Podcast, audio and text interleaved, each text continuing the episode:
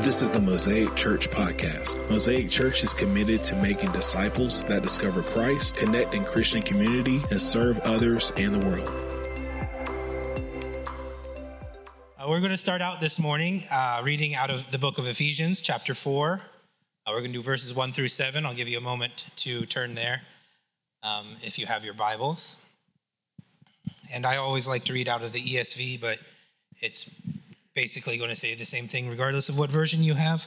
Um, and Ephesians 4, verses 1 through 7 says, I, therefore, a prisoner for the Lord, urge you to walk in a manner worthy of the calling to which you have been called, with all humility and gentleness, with patience, bearing with one another in love, eager to maintain the unity of the Spirit in the bond of peace. There is one body and one Spirit, just as you were called to the one hope that belongs to your call one Lord, one faith, one baptism, one God and Father of all, who is over all and through all. But grace was given to each one of us according to the measure of Christ's gift. Uh, let's pray. God, I thank you for your word. I thank you for the insight that it gives to our lives. Even uh, though it was written thousands of years ago by many hands, your miraculous power makes it relevant even to today. And I pray that as we dive into your word and into your message to us today, that it would enlighten us and bring meaning to our lives and show us the path that you've laid out for us. In your name I pray. Amen. So I want to share some statistics with you guys this morning. Um, they may, yeah, there we are. Okay. 37.9% of adults, that's ages 25 year and older, have a bachelor's degree or higher. It's a pretty decent number. These are all within the United States, these statistics. So that number is probably going to change if we look globally. About 38% of people who start going to college, they enroll in college, actually finish and gain, gain their degree. Oh, I'm sorry, I said that wrong. Do not finish. So about two thirds of the people that go to college will graduate, and about a third will not graduate. Um, from various circumstances, I would imagine, but about 30 to 40% of college graduates, and that number can vary depending on the age group you're looking at, but it's around 30 to 40%, are what we would call underemployed. So that means that they're working in a job that doesn't require a college degree. So they went to college, but then they ended up working in a job that doesn't require, didn't require that step.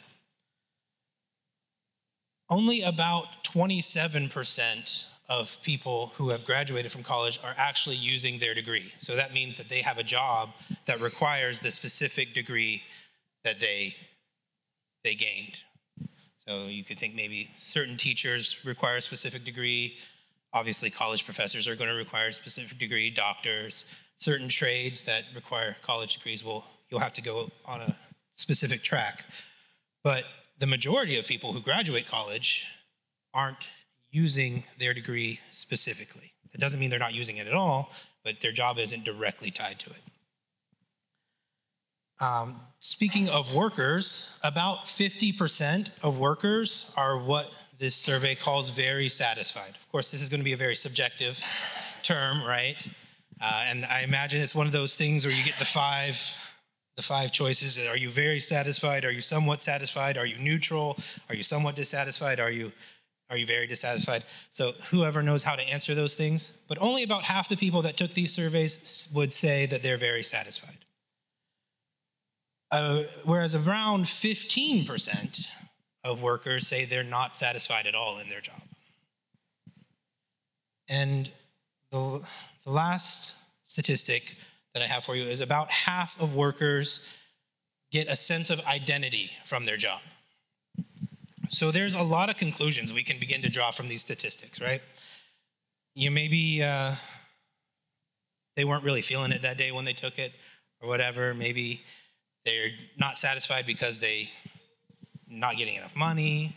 The work is fine, but they're underpaid. You know, whatever. We don't really know all the things that lead to these choices. But something that stands out to me in all of these statistics that I just shared with you is that a large portion of Americans have or are currently struggling with what they might call their calling in life. And I feel confident in making that assessment when I look at these statistics because I'm one of those statistics. I went to college, I got my degree, I actually started a graduate program, I did not finish. Um, and then I got a job out of college working in fast food. And I'm not using my degree at all. And I've been at various times somewhat satisfied with my job or highly dissatisfied. I don't know that I would ever say that I was very satisfied with my job. Right now, I'm kind of right in that middle ground, that easy, comfortable middle ground where I'm like, hey, it meets my needs, and that's really all I need from my job. So, as you probably have figured out already, I want to talk to you this morning about this idea of calling. And I want to talk to you about it this morning because it is a deeply personal issue to me. It is something that I have found myself struggling with almost my entire life. And when Mario first gave us the list of topics that he wanted us to pick and choose from for this summer series, I saw that one and I immediately was shied away from it. I was like, no, uh uh-uh, uh I am not qualified to talk about that. Um, and I actually picked a different one, which you've already heard me give, was which was uh, worshiping in spirit and truth. The funny thing about that is, I did not feel qualified to talk about that either. I've always felt like that has been a struggle in my life, but I felt like I had been given some insight into it. And lo and behold, after thinking about it, I felt the same thing about calling. You see, I noticed something when I was in school that the best teachers are not people that get the subject matter right away. Like I got, I was, I was, you know, grade A student all the way through high school.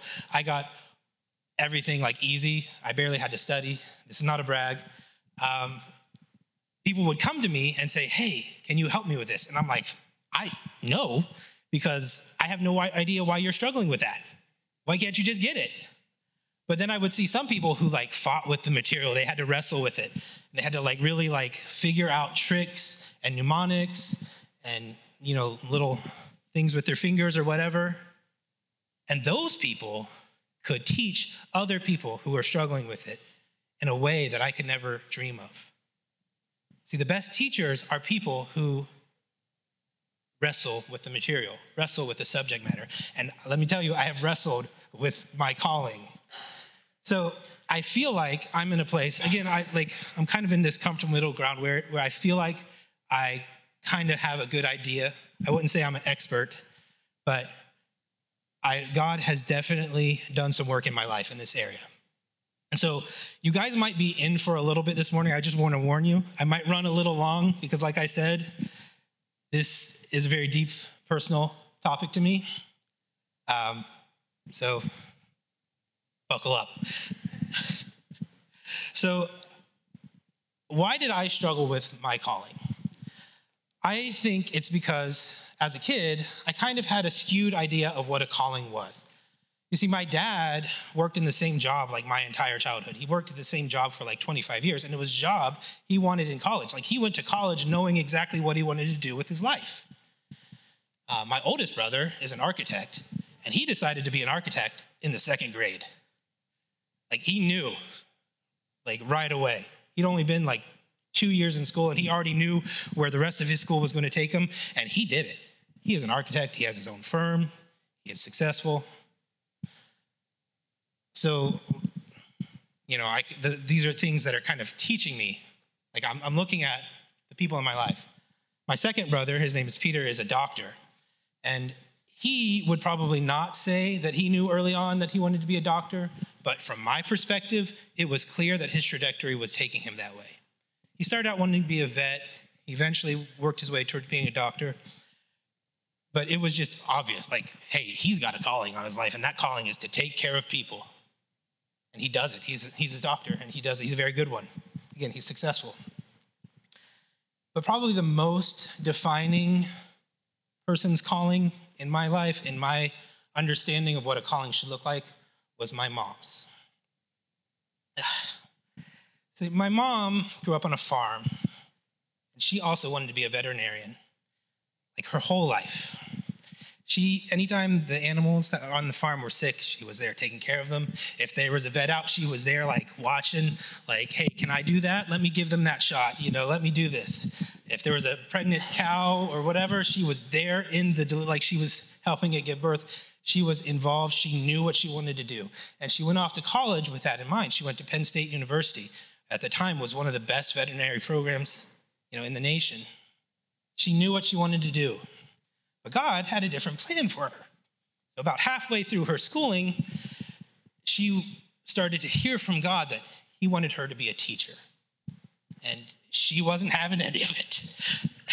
so she would just argue with him. Anytime it came up, she would argue with him and argue with him and argue with him. And it came to a head one day. She was in part of Campus Crusade for Christ, and they were off on a trip. I can't remember if it was a, a retreat or a missions trip or what.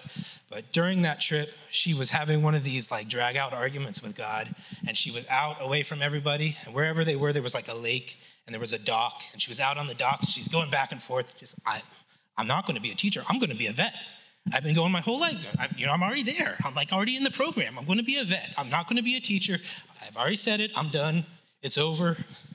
And it's not like a calm day. It's a really stormy day. Like you know, I have this picture. I've heard this story a bunch of times in my life, and every time I have this clear picture of like cloudy, lightning and thunder. It's, it's just about to rain. The wind is whipping up. And this is a northern storm. It's not like Florida where it's five minutes. It's like one of those ones that's going to stick, you know? The wind's just blowing. I imagine she was probably wearing a dress or a skirt, and wind's just flapping it all over the place. And she had long, dark hair, and it's just blowing all over the place, you know, all in her face and stuff. And she had her Bible with her. And at one point, she gets so fed up, she takes her Bible and she just chucks it down the dock. And I imagine it in my mind just sliding all the way to the edge, to the very end. It's almost going to go into the water, but it stops. It flips open. And like I said, it is windy. But those pages are dead still. Dead still. And it's a Bible, you know, Bible has very thin pages. Like you can, a light breeze and they're going, but they're not moving at all. So she walks over, like, if this is a movie, there was all this crescendo of music, right? And then all of a sudden, nothing, quiet. She walks over and she picks up her Bible. And for the life of me, I can never remember. Every time I heard this story, I can never remember what the passage was. But whatever it was, it was a clear signal to her that God is in control. He knew what he was doing, and she needed to get in line. And from that moment, she did. To her credit, she got in line and she became a teacher. And she taught all four of her kids, myself included, and she taught hundreds, if not thousands, of other children. And she had a tremendous impact.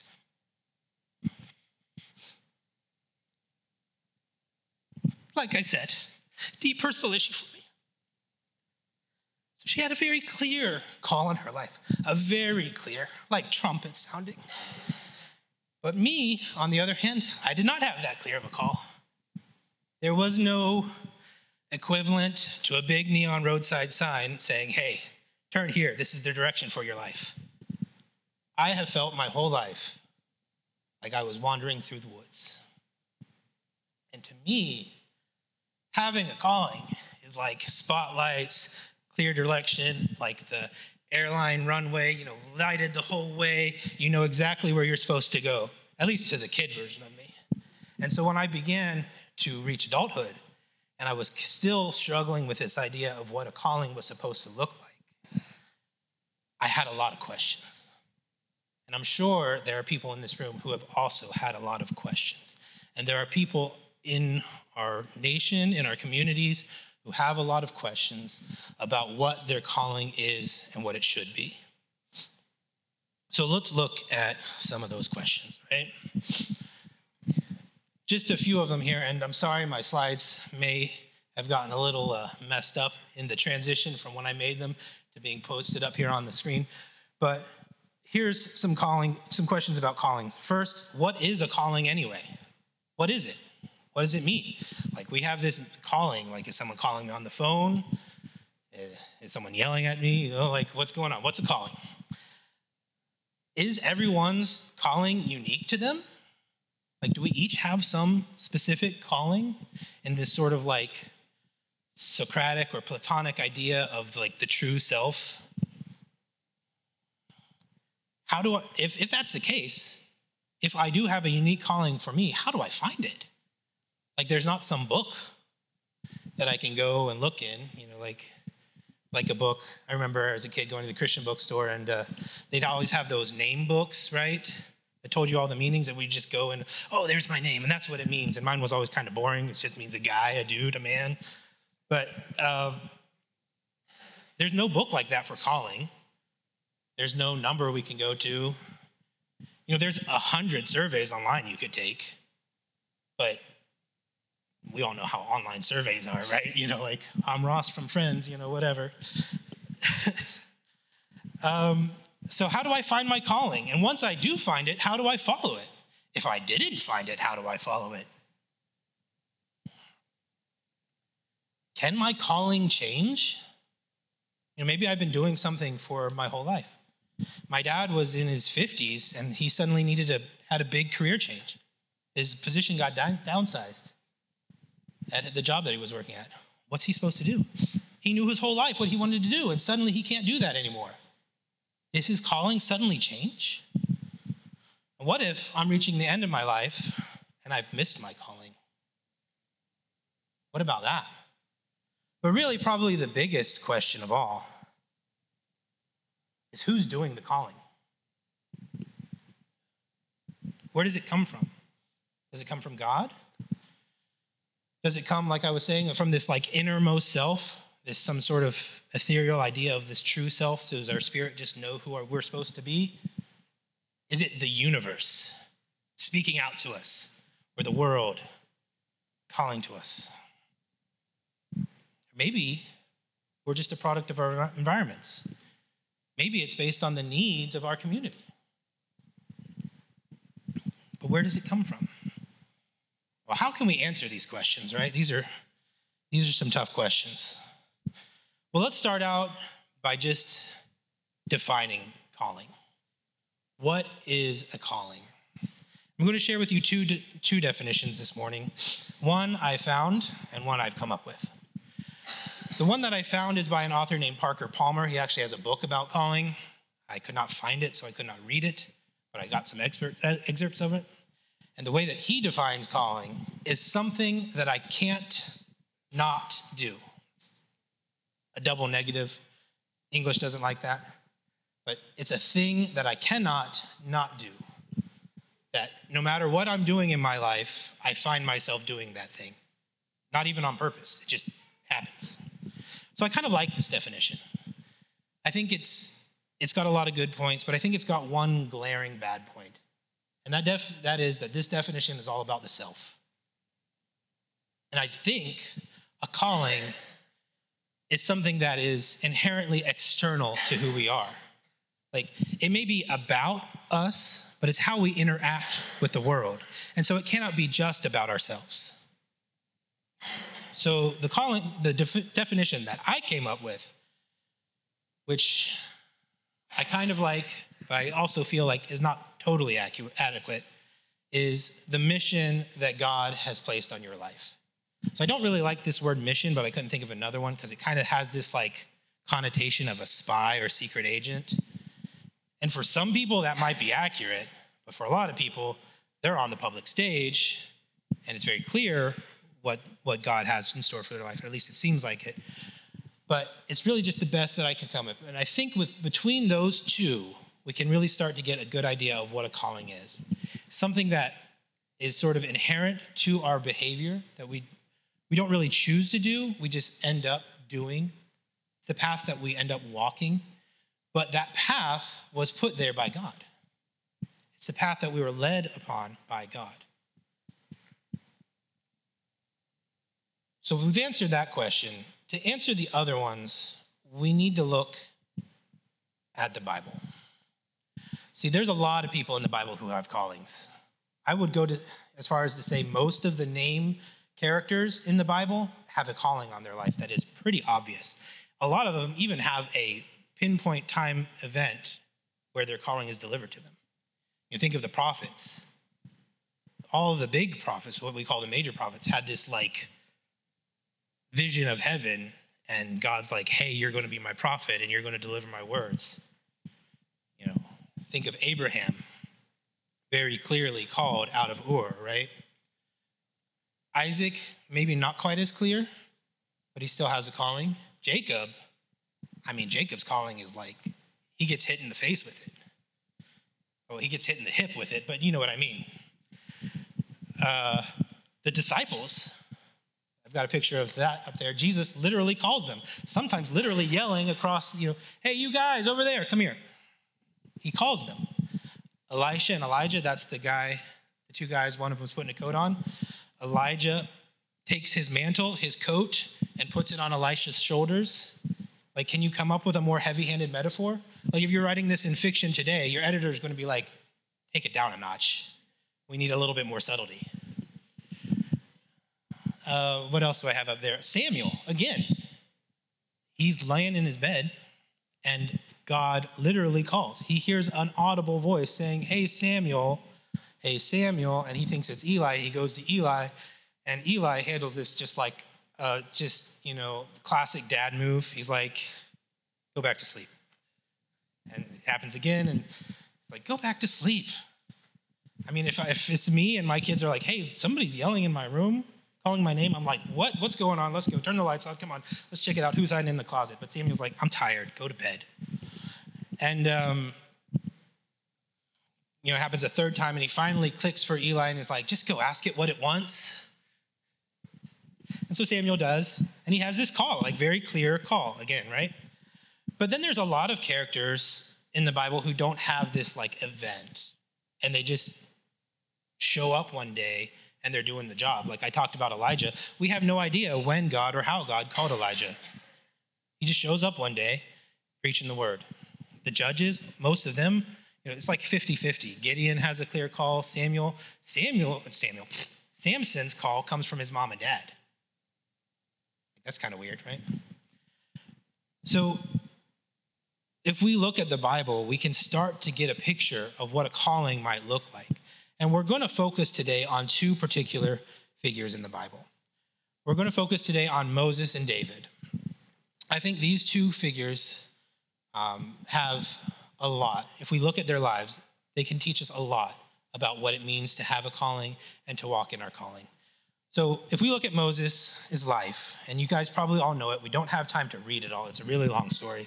But if we look at Moses' life, he's born as a slave to the Hebrews in Egypt, right? They're in some form of captivity. He's born as a captive. Uh, even though the Hebrews are captive, Pharaoh's still like scared of them. And uh, there's this rumor that goes around that someone's going to be born into that people group that's going to deliver them. And so he's like, that's probably, I mean, it's going to be like a mighty warrior or whatever. So I got to nip this in the bud. So he tries to kill all the kids. Moses' parents put him in a boat, a little basket, set him off to float. He gets saved by Pharaoh's daughter, irony of ironies, and ends up living in Pharaoh's house. He's raised in Pharaoh's household. Um, at some point, he learns that he's not Egyptian, that he's actually Hebrew. He begins to empathize and identify with the Hebrews, and he sees their torment, he sees their plight. He wants to do something about it, one day he sees an Egyptian beating an Israelite, and so he decides to take action. He kills the Egyptian, instantly regrets it, hides the body. A couple of days later, he's talking to some Hebrews, and he's like, hey, you guys need to tighten up. So get, get it together. And they're like, what are you going to do? Kill me like you killed that Egyptian? He freaks out. He flees to Midian. In Midian, he meets Jethro, who is both a shepherd very wealthy man, but is also a priest of Yahweh.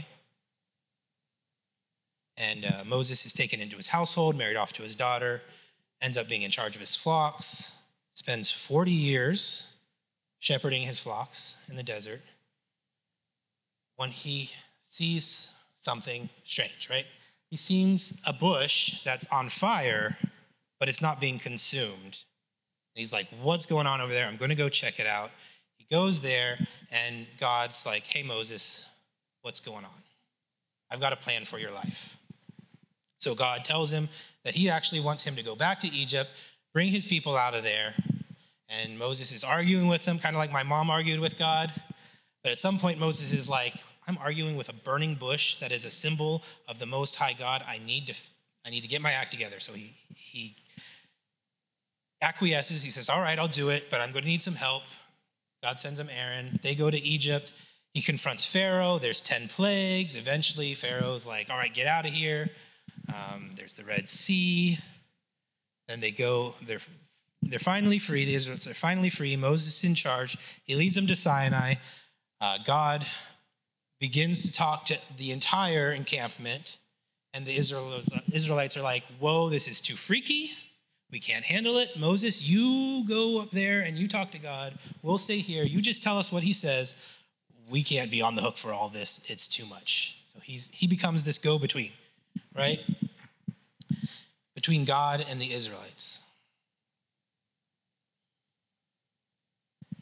And in that role, he receives the law of God, not just the Ten Commandments, but the greater law of God. And he gives that to the Israelites. So, what is Moses' calling?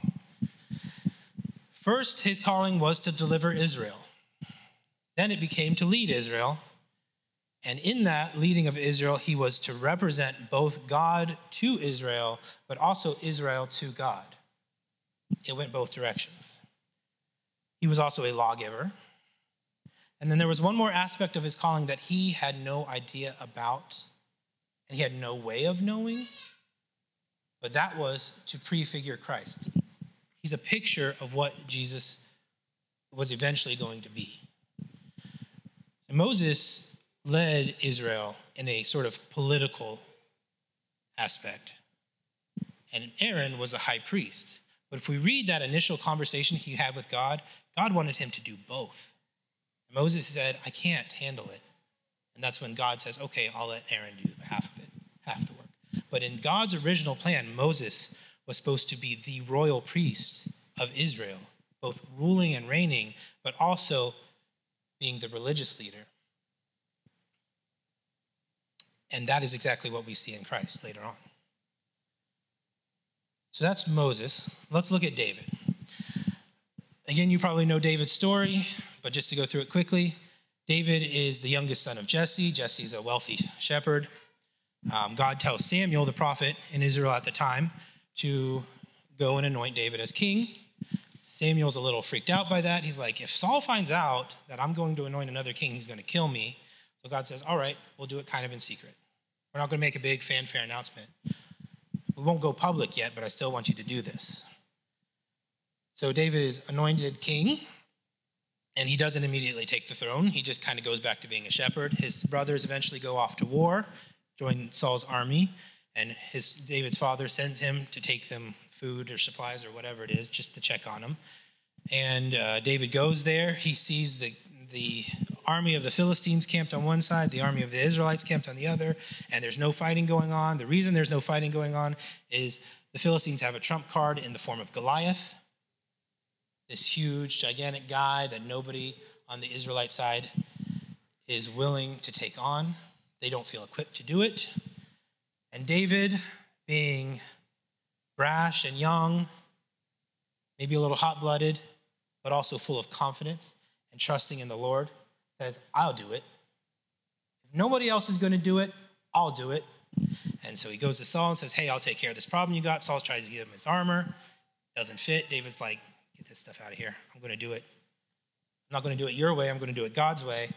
So he goes out there, you know, uses the sling, kills Goliath in one shot, um, takes out Goliath's sword, cuts his head off, and is an instant celebrity in Israel, right? He's immediately the most famous person in his nation. And so Saul brings him into his household, eventually marries him off to his daughter, but David's successes continue to pile up, and Saul gets envious of him.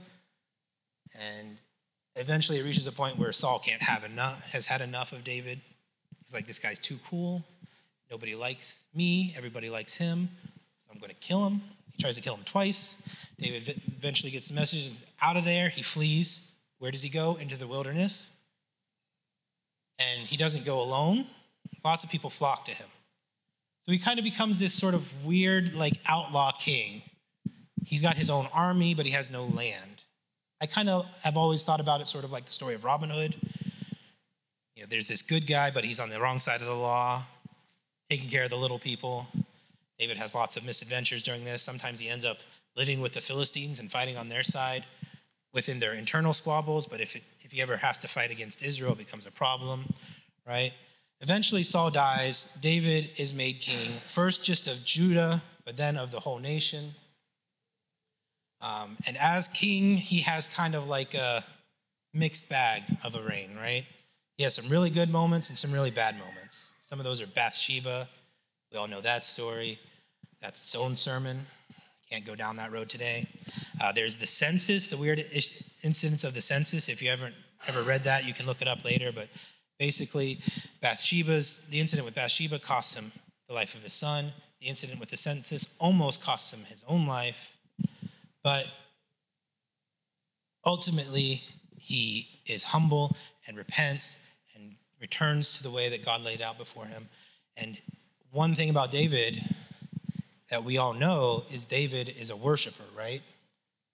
We saw it during his reign in Saul. We see it when the ark is brought in. And that's one thing that David does for the kingdom. He kind of centralizes the worship in Jerusalem. Like, hey, I'm reigning here in this one spot. The, the political power is centralized, but the religious power also needs to be centralized. I don't want people looking at me, I want them looking at God. And so he brings centralizes the worship in, Ju- in uh, Jerusalem. He wants to build a temple. He tells that to God, and God says, Not yet. Your reign has been too violent. I don't want my name associated with that violence. But I will let you get all the materials for it. I'm not going to totally cut you out of this. I'm going to include you, but and I promise you, your son will fill, finish the work that you start. And he writes a lot of Psalms, we know that as well. And he establishes a, another thing that's in David's story that he doesn't see the end result of is he establishes this Davidic dynasty, right? So he has Solomon, Solomon's son also sits on the throne, then there's a split, but those kings of Judah tie themselves to David. That's one of the ways they get their authority, and ultimately it leads to Jesus, the ultimate authority, right? So his line also point David's life points to Jesus. Moses' life pointed to Jesus. David's life points to Jesus. So what's David's calling? David's calling was he was a warrior, right? That's how he started out. He's a warrior. He becomes king. So he's a warrior king. He's also a worshiper, so he's kind of like a warrior poet king. And he's a messianic progenitor. That last one, again, he didn't know. He had no idea about. But it's there, it's true. So, what, what can we learn from these two stories? What do these two stories teach us about our callings? And how can we use them to answer some of our big questions about calling? Let's start with what I said the biggest question was. That is, who's doing the calling? Who calls David and who calls Moses? It's God. It's very clear in this story that the calling begins with God. In Moses' case, it's a direct conversation with God. In David's case, it's through the prophet Samuel, but it started with God either way. Our callings come from God. And if we don't get that answer right, we will not get the other answers about our callings right. We have to start there. We have to recognize that our calling belongs to God and He gives it to us. It's something that comes from Him. Now, that doesn't mean that God won't use these other things that we've come accustomed to as being associated with our callings.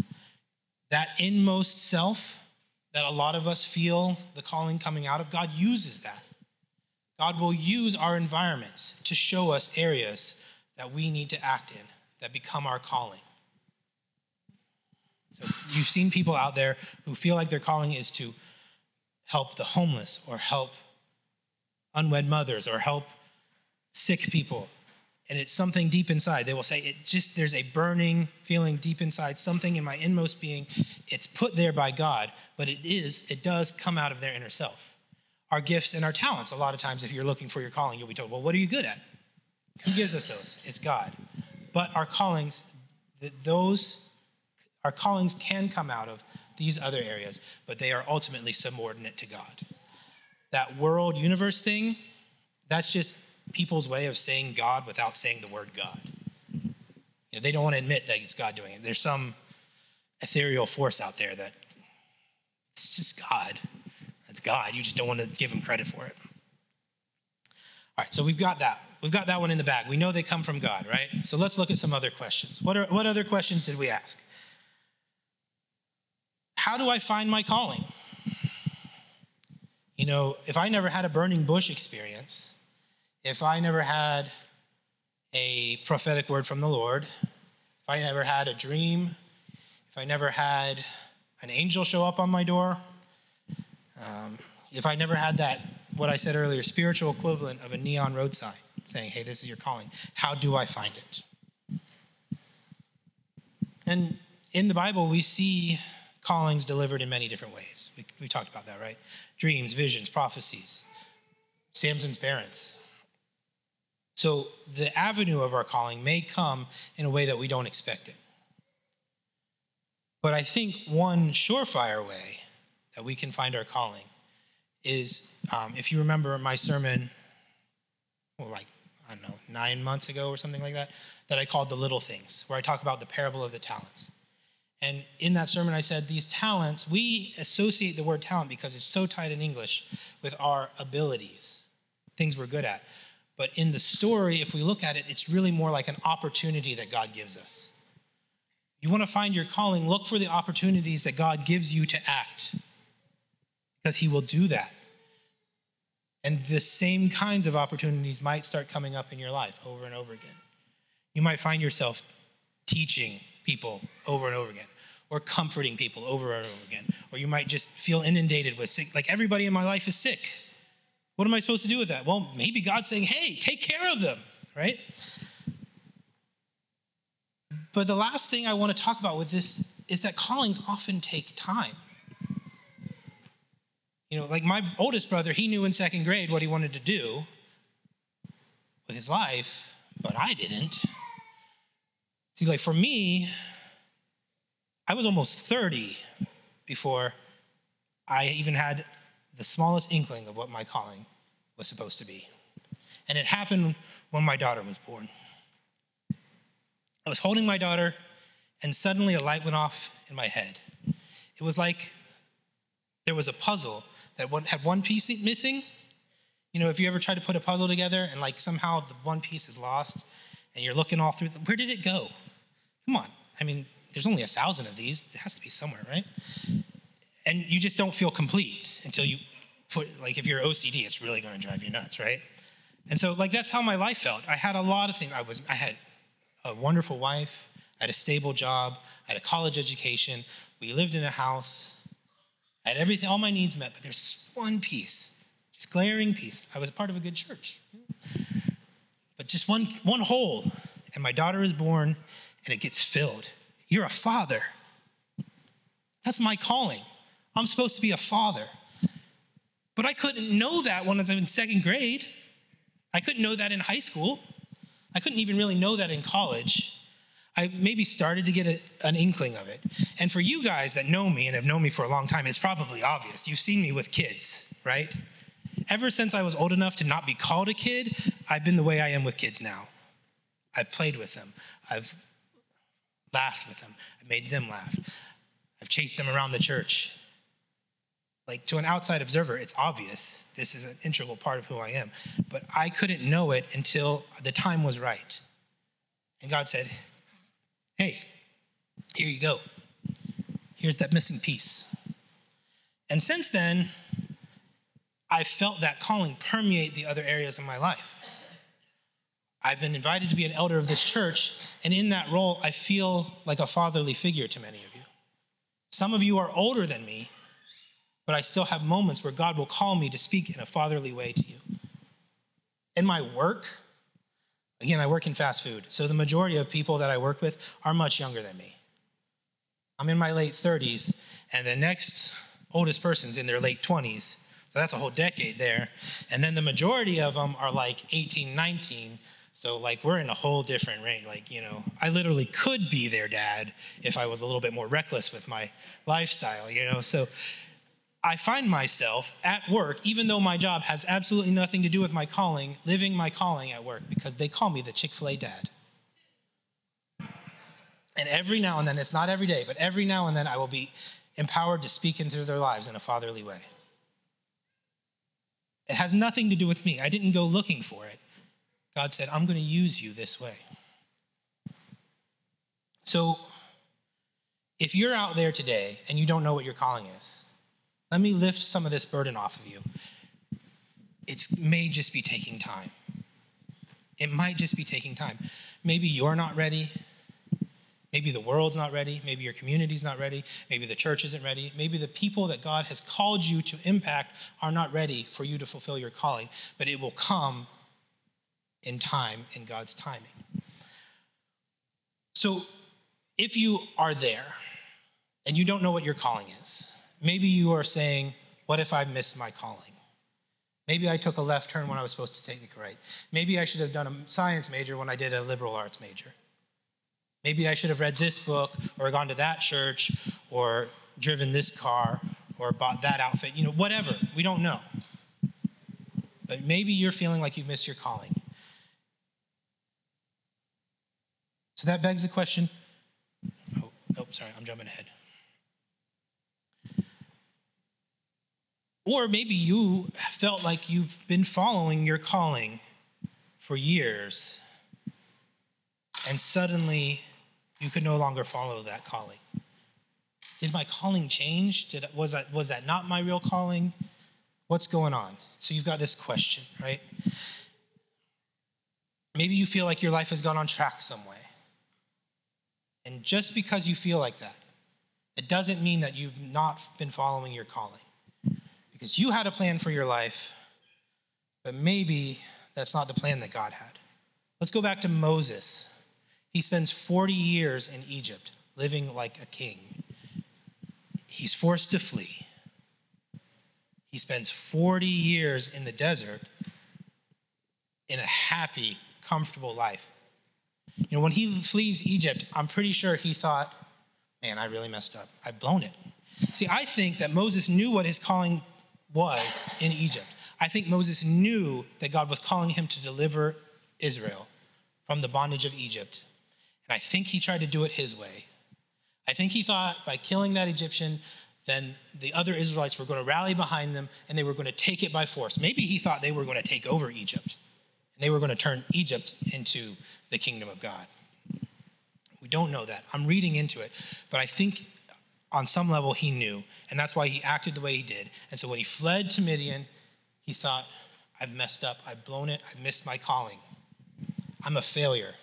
And he spends 40 years putting the pieces of his life back together, and he's reached it, man. He's there. He's in the house of Jethro.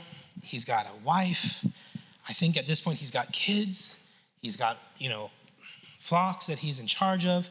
He's like the second hand man, you know, the right hand man of the big boss. He's made it, right? I'm good. And then the burning bush happens. And God says, all of that was just the preamble. All of that was boot camp. I was preparing you for your real calling. He's 80.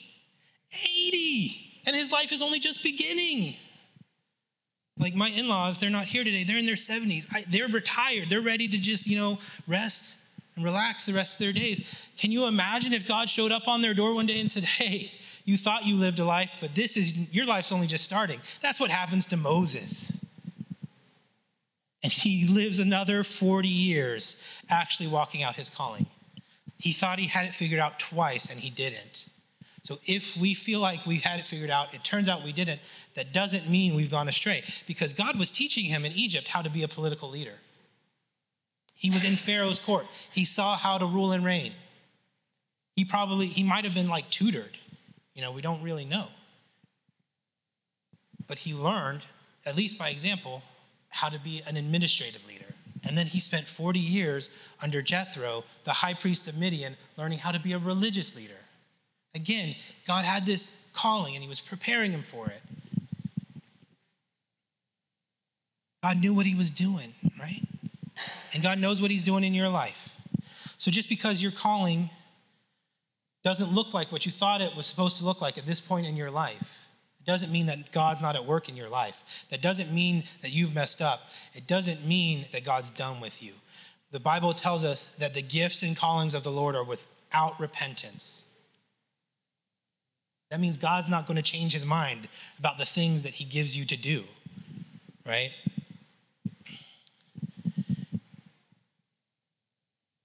I told you, you know, my calling was for a father, be a father. And I thought when it happened that it meant my kids, but my scope is changing. So maybe you feel in this sort of like moment of equilibrium with your calling. And that's because God is transitioning you from what you thought your this small focus of your calling and he wants to widen it. You know, this happened to Mario. Mario followed his calling to be a campus pastor and at some point God widened it not just be a campus pastor over one campus, but be administrative pastor over multiple like he oversees multiple other campus pastors. And that doesn't mean he's not following his calling to be a campus pastor. It means that God widened his scope. And then God changed it a little bit again, like, hey, you're going to have this church, right? There's Mosaic. And God prepared him for those roles and moved him into those roles when he was ready. All right, so what other questions do we have? Let me clear up one thing. Our callings are not our jobs. Our callings are not our jobs. Just because you work in a job that may be attached to your calling. Like I'm looking at Eric right here, and we all know Eric's a teacher and a good one. And I believe that God has a teaching calling on his life. But if he someday stops teaching in a school, that doesn't mean that he has given up his calling. Because no matter where you are, you can teach. Mario mentioned I'm leading small group. I teach on Wednesdays. I'm not paid for it. I'm not looking to get paid for it. I teach at my job all the time. If somebody needs to know how to cook fries the right way, I teach them. There is a calling of teaching, and it doesn't matter what the subject matter is. What matters is that you are approaching it the way that God has called you to do it. It doesn't matter what you do, like what you're getting paid for. What matters is the source that our calling is submitted to God and we're opening ourselves up to the opportunities that God sends our way. So if your job changes, your calling doesn't have to change. God will still use you in the way that He has planned to use you. And you may not know that God has been using you. Like Moses and David have two aspects of their callings that they had no idea about. They are pointing the, the, the picture to Christ, and they had no idea that Christ was even needed yet. They didn't recognize it yet. Those prophecies that we know about Christ hadn't come yet, most of them. But they're still, God is still using them to lay the foundations. So there may be work that you're doing that is a result of your calling that you may not see the fruit of. and That's okay. Because your calling isn't about you, it's about being the you that God wants you to be, right? And God is in control. So if we know that our callings come from God, we can trust God to work them out. You know, I like to think, going back to that verse that my mom read, that it was Proverbs 16 9 which says, The heart of man plans his way, but the Lord establishes his steps. Like we set out on a journey and we think we know where we're going, but it's God who gets us to the end journey that he wants. He makes sure we arrive at our destination if we are willing to go to the destination that he's taking us. We don't need the GPS because we have God to lead us.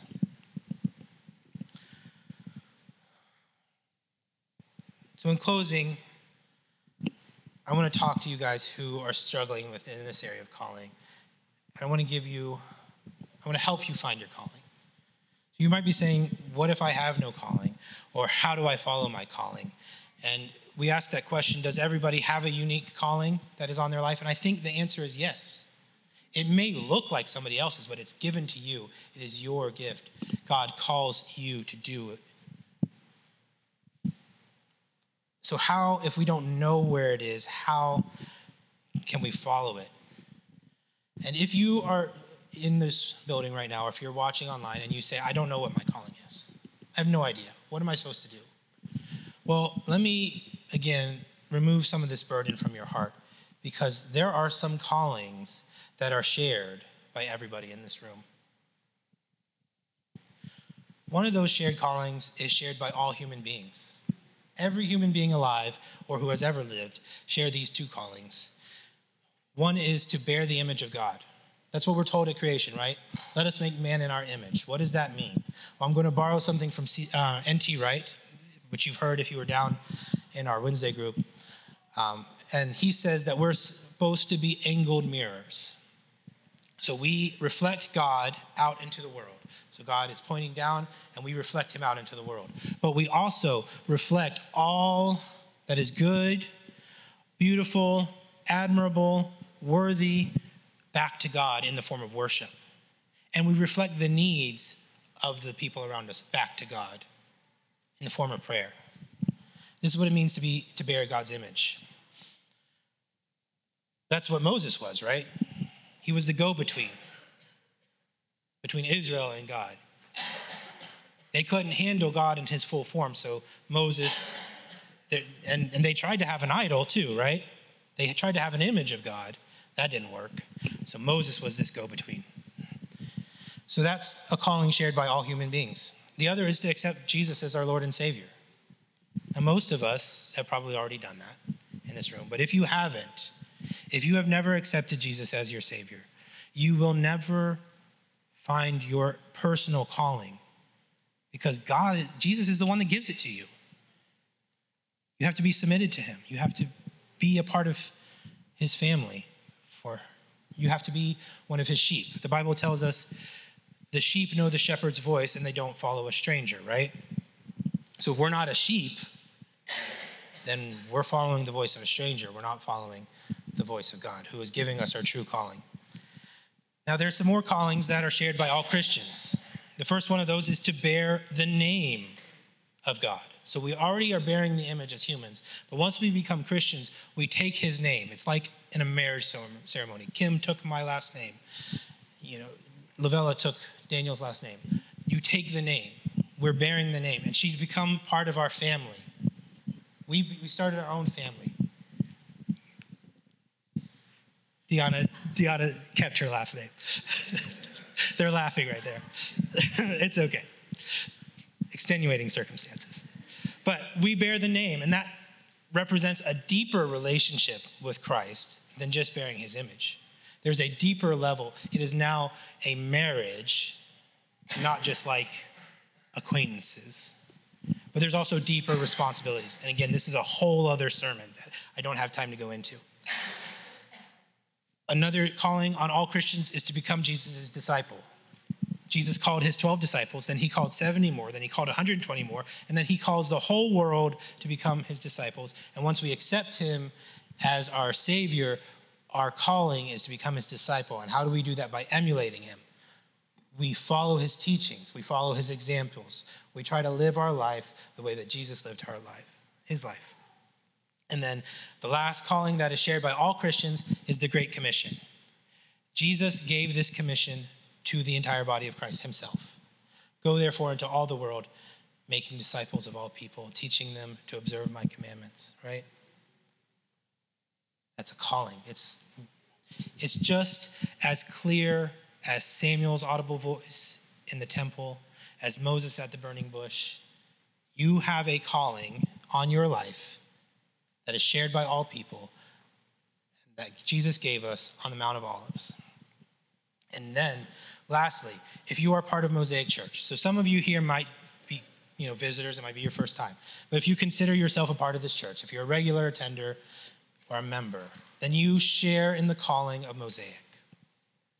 The Mosaic's calling is to represent Christ in our community. Right now, we're located in Midtown. We started out over by campus. But wherever you are, that's your community, and Mosaic's calling is to represent Christ in that community. There's also a calling that we have identified in the form of our core values. So if you were here last summer, you heard the elders preach on our core values. You can go back to those sermons, or um, I believe they're on our website. If not, we can We can, if you want to know, we can get them to you. But those core values are a part of our calling. We live them, we try to live them out in everything we do as a church. Another calling that is on our church is to minister to the local body. That's the people gathered in this room, or the people that are a part of the church that aren't here. You know, some people are sick, some people are traveling, and we minister to them. How do we do that? Some of you are ministering to me by watching my kids on this morning, you know, or on Wednesday when I'm trying to teach. Some of you are ministering by taking them a meal when someone needs that, when we do that. Sometimes just by hanging out with people, by saying, hey, I haven't seen this person in a while, let me call them. That's how you can minister to the body. And there's one more calling that I want to talk about that I don't know that we ever publicly talked about as part of Mosaic calling, but we just kind of have seen it come up over and over again as leaders of the church. We see it happening, and that's to tend to the broken. We have had multiple people come to our church who are brokenhearted. Some of them have been burned by other churches. They're on the verge of giving up on this thing called Christianity. And they come here and they get a second wind, and it has nothing to do with us. We didn't look for it, we didn't ask God for it, we didn't try, we didn't put up a sign. They just come. God sends them to us and in his mercy, he helps us to tend to them. And honestly, I think this is in line with Jesus' own calling. See, Jesus, when he started out his ministry, he went into a synagogue in Galilee. He's given the scroll of Isaiah, and he reads from it, and that's in Luke 4, verses 17, and few more after that but he reads in Isaiah that the Spirit of the Lord is upon me because he has anointed me to proclaim good news to the poor. He has sent me to proclaim liberty to the captives and recover sight to the blind, to set at liberty those who are oppressed, and to proclaim the year of the Lord's favor. And for some reason, Luke doesn't include one line that's also in Isaiah to bind up the brokenhearted. See, this is Jesus' calling. He's telling the world, This is my calling. And if you don't have one, let me tell you, there is no better one for you to pursue than Jesus is.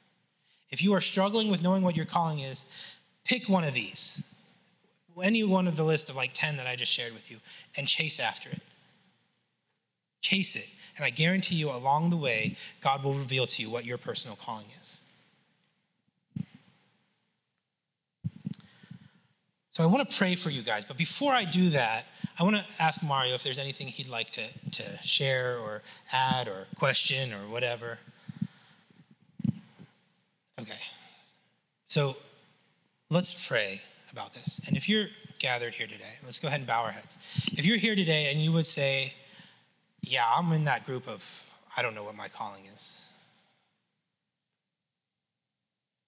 I'd like to pray for you.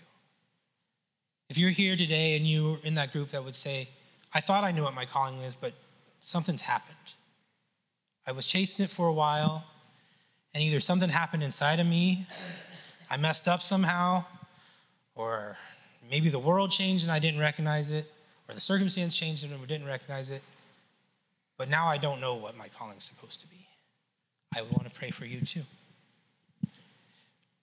Maybe you're in a group that would say, I know what my calling is. I know what I'm supposed to be doing. But I have no idea how to chase that. I know I'm supposed to go somewhere, but I don't have the resources. I know I'm supposed to do this, but I don't have the time.